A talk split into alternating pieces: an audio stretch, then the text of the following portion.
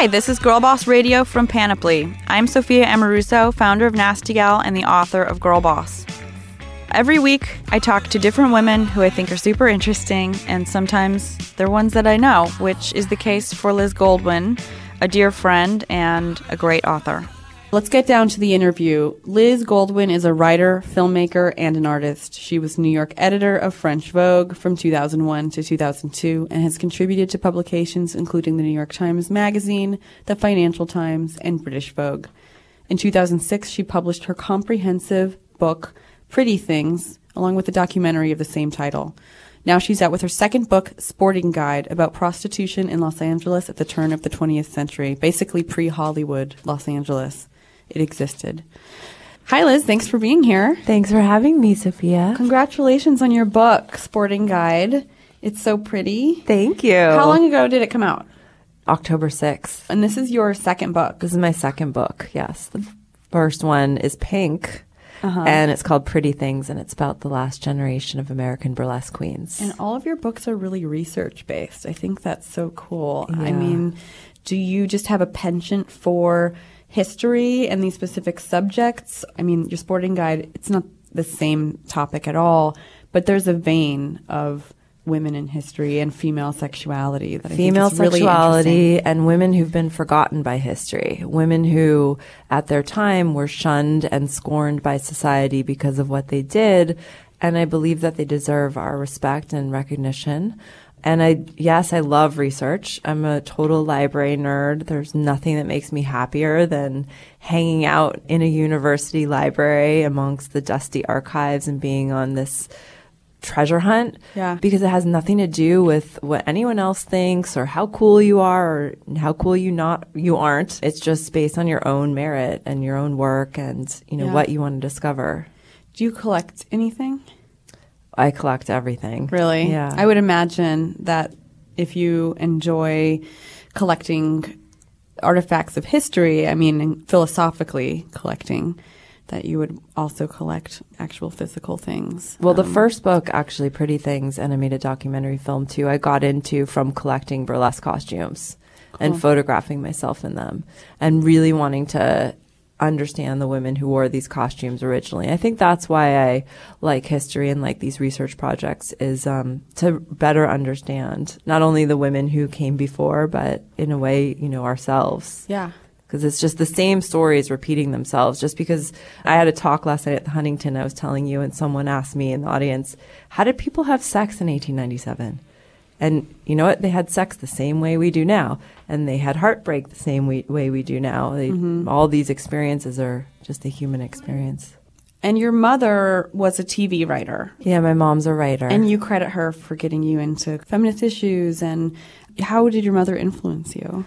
Well, I, my first job was at Planned Parenthood That's when amazing. I was 13 first I worked in the media library and then I worked in the clinic. Of course. So I was very library. popular at school because I was the one who all the other kids would go to with their questions about sex. Yeah. Which was, you know, I, w- I obviously wasn't having that kind of personal experience back then, but I was privy to all this information. So I was like a one woman library yeah. sex educator. And I really enjoyed it. I'm very, in general, non judgmental. And I think it's important to have a forum where people are made to feel like it's okay to have these questions. I mean, none of us have any of the answers, yeah. especially to a subject like sexuality, which is constantly evolving. Our own sexuality is always evolving. What we're interested in at 16 is different than 26, than 36, 46. So, totally. Were you ever criticized? Like, I could imagine, like, my mom would be like, that's, you don't even know what sex is. You're 13. Like, I'm not going to let you go there. I feel like there's parents that would not support that, right? It's so cool. I was definitely encouraged by, with my, my family and my dad was, you know, sort of charming playboy. So I had that uh-huh. on the other side, this feminist mother and this charming playboy father. Uh-huh. I, get, I definitely get criticized for the work I do now. Really? Um, yeah, for, for, the burlesque book and talking about women who are prostitutes. But, uh, you know, I don't do this without wanting to s- send a message. I feel mm-hmm. really strongly about women and women's history and women's sexuality and making this a more open dialogue between the sexes. So yeah. I don't mind the criticism. Bring it on.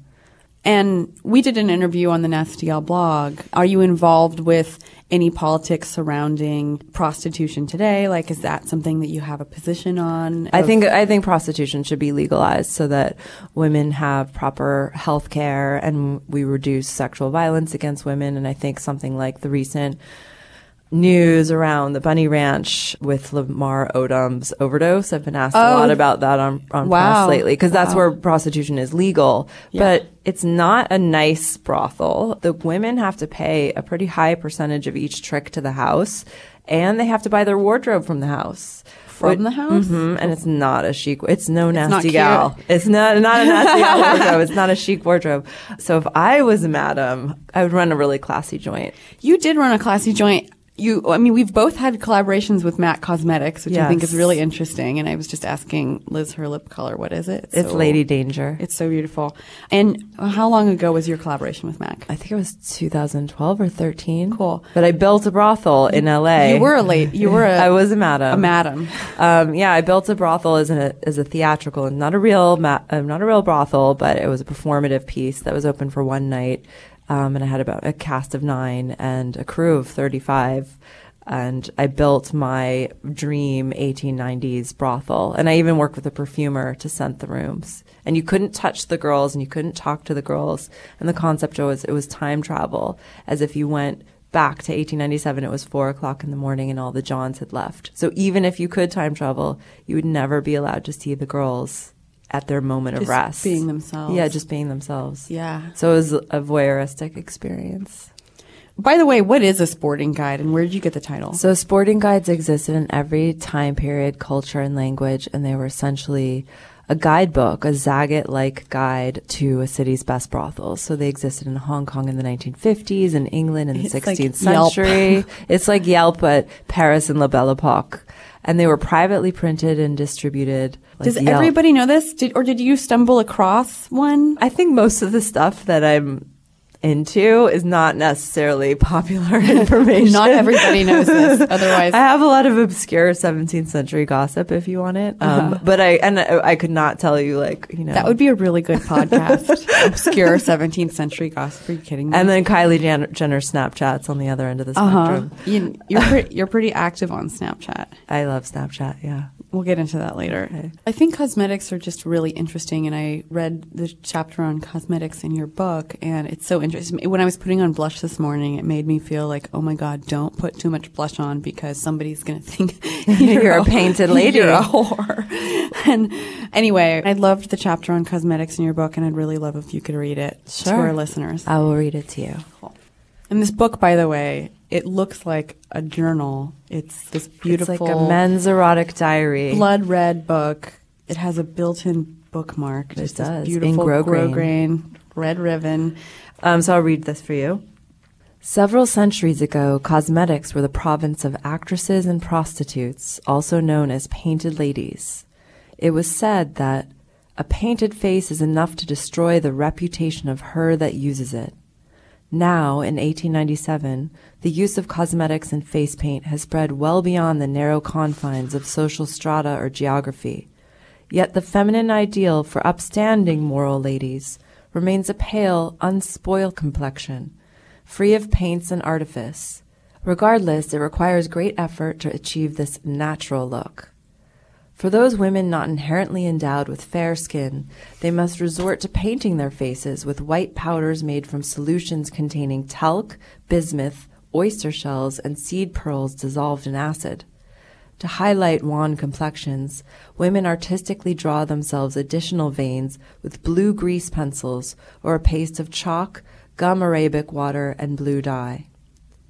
Druggists sell commercially produced creams to make the skin radiant, their ingredients often including mercury, arsenic, and lead. It is well known that absorbing lead can cause convulsion of the limbs, if not paralysis and death. Alas, to be beautiful is to suffer. A bloom of youth lotion for whitening has led to hundreds of medical ailments.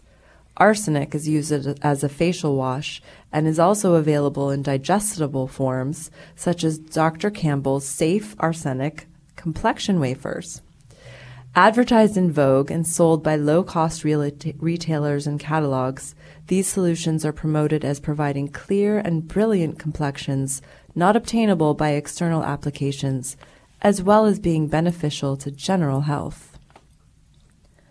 For women unable to afford such luxury goods, but desperate for the right pallor, they can rub their faces with breadcrumbs, eat chalk, slate, and tea grounds, suck on lead pencils, sip vinegar, or be bled.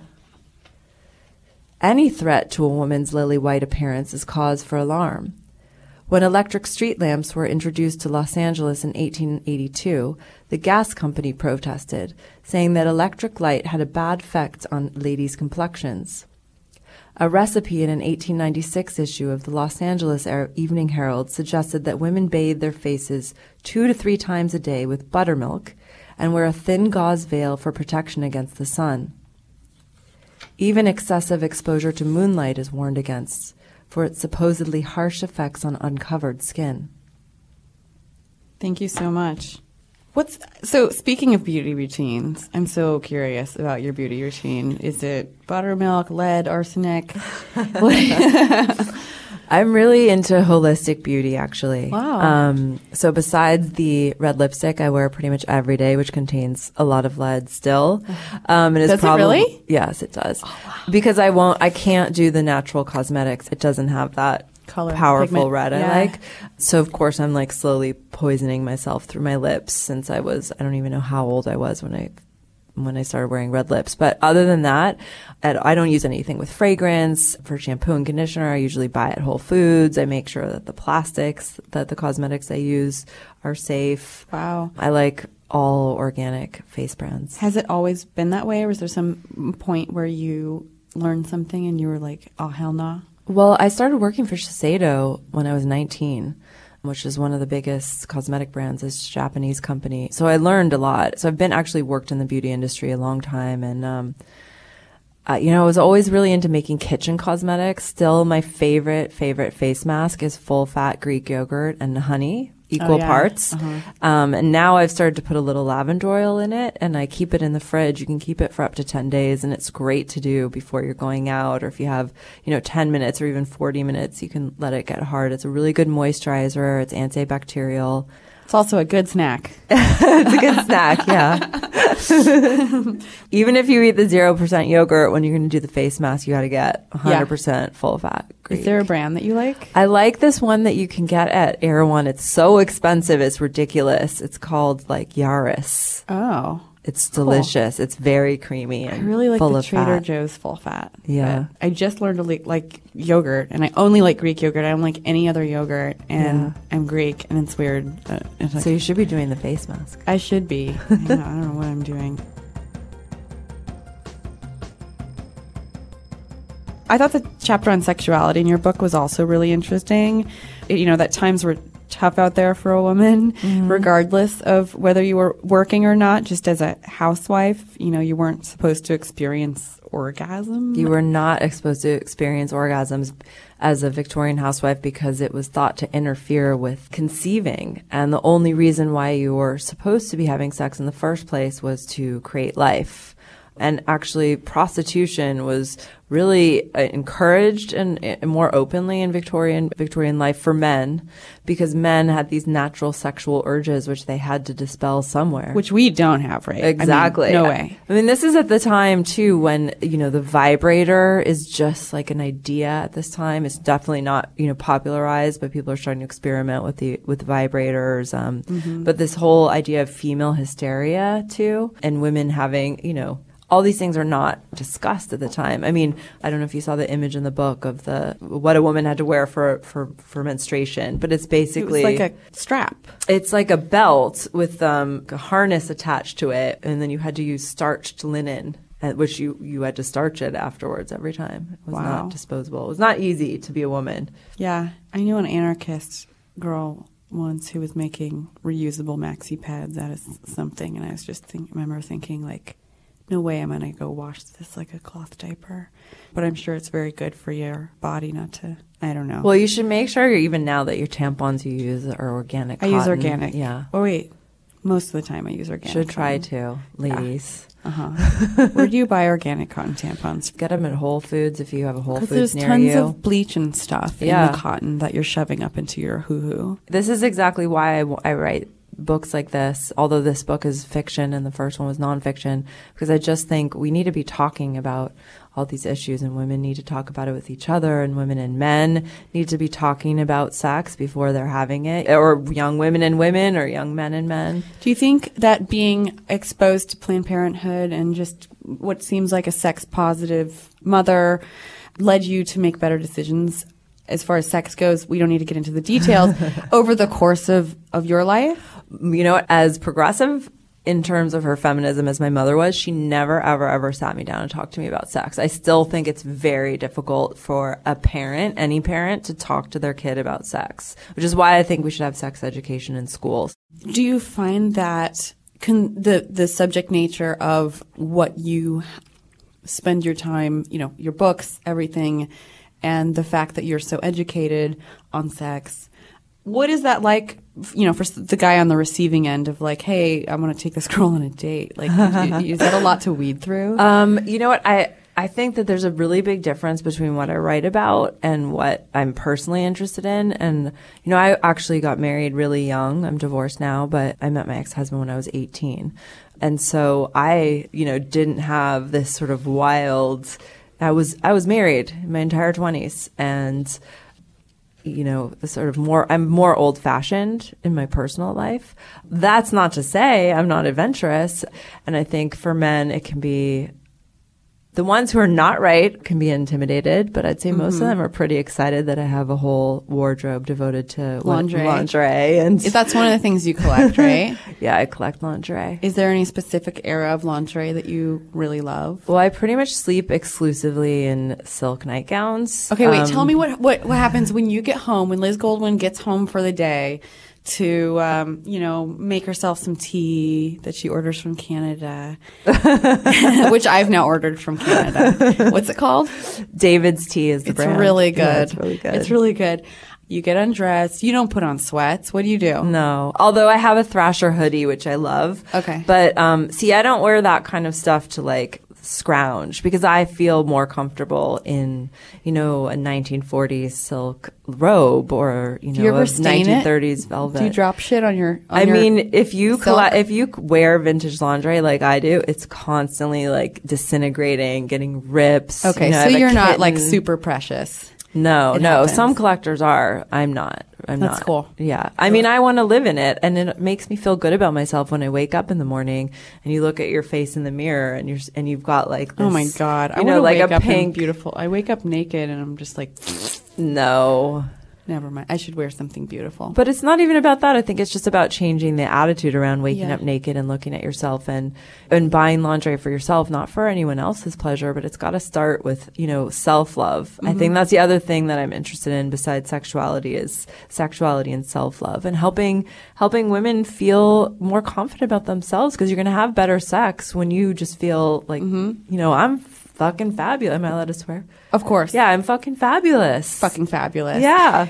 How did you get so fabulous? Were you always confident? Were you ever the girl? Because I was that girl at one point who was like uh, trying to make out with a guy, and then oh my god, my shirt came off, and then I was like, please turn off the lights, or like don't look at me.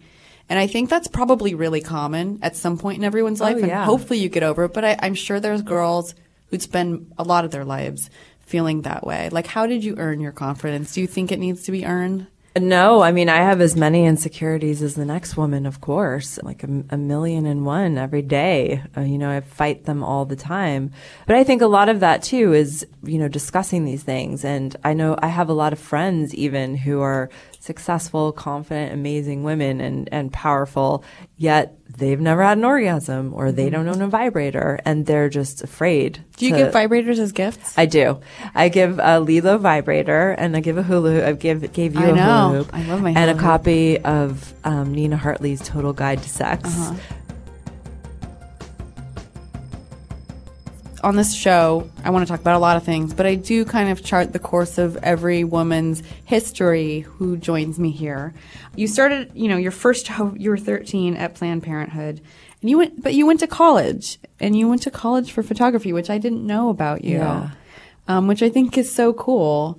Tell me about photography and its role in your life. And I mean, you became a director. Yeah, I have, I have a bachelor's degree And now in you have a. Snapchat. I have a Snapchat, and I use it like my own. It's so bad. I have a bachelor's degree in photography, and I pretty much use my iPhone exclusively to make my photographs, which is terrible. But I am a director, so I, I do use my degree. And, you know, for me, everything I've been interested in, I've just pursued things. I've got, had a million internships. I've had a lot of amazing mentors in my life. And I've never felt afraid. For me, what I like is learning. I never had an idea, this is what I want to do. This is what I'm going to be when I grow up. It was more like, ah, I'm really interested in art. I'm really into photography. I want to, I'm going to learn everything I can. Oh, I want to make jewelry. Let me apprentice with someone. Who did you uh, apprentice with? I apprenticed with metal workers out in in the valley in LA. Oh wow, that's yeah. so, cool. anything I was interested in, I would just sort of figure out who was the best at it and be and say, "Can I come and learn from you Totally. and for free and Yeah. intern on my free time?" And you know, I always had a job even when I was a kid and you know, I think it just it's only by exploring your interests that you figure out what it is that you're meant to be doing. Totally, I agree. And then you went. You worked at Sotheby's. I did, yeah. And tell me what you did there. I helped start the fashion department when I was like 17. It was sort of a crazy thing of being in the right place at the right time and having always collected clothes.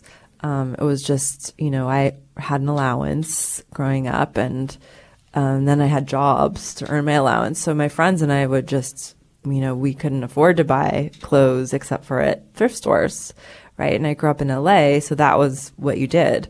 You know, we wore 1920s gowns and we're really into 40s dresses. Like a lot of the same things I wear now. I still have things that I bought when I was 14 that I actually still wear. Do you have any favorite vintage haunts in Los Angeles? Los Angeles is, I think, the mecca for vintage. Los Angeles is really, really good. I've I've had an Etsy addiction lately. Oh, really? Yeah. What a- are your search terms? Haha, I'm not telling.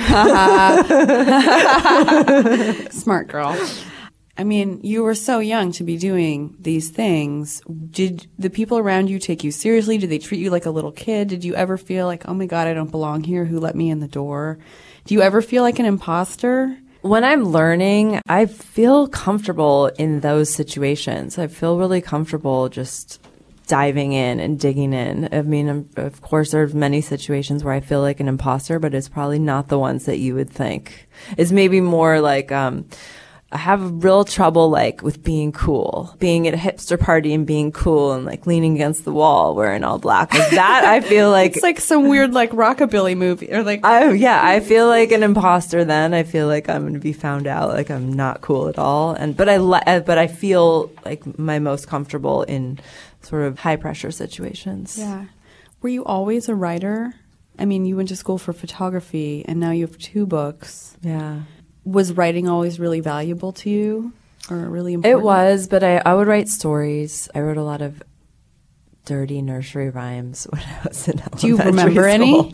Yeah, because I got into trouble actually. Okay, tell- I got you- into trouble for one that was about Mary had a little. It was more of like it wasn't. What really did Mary dirty. have? It was. It wasn't really dirty. It was more like um black comedy. What did Mary have? Well, she had the little lamb, and it followed her to school one day, and it made all the children get into trouble. And the punchline was, "Let's slaughter that lamb." But I made these zines, and I hand and with all I these thought, I thought it was going to be like weird and sexual or something. no, no, no, no, just sort of dark. And I made zines and I handed them out at school. I was really into stuff like that. Like I would get really obsessed with witchcraft and I would Oh. do like a report at school on witchcraft, but I would bring in like accoutrements to do spells and totally freak out the other What kind of music were you into, like as a teenager?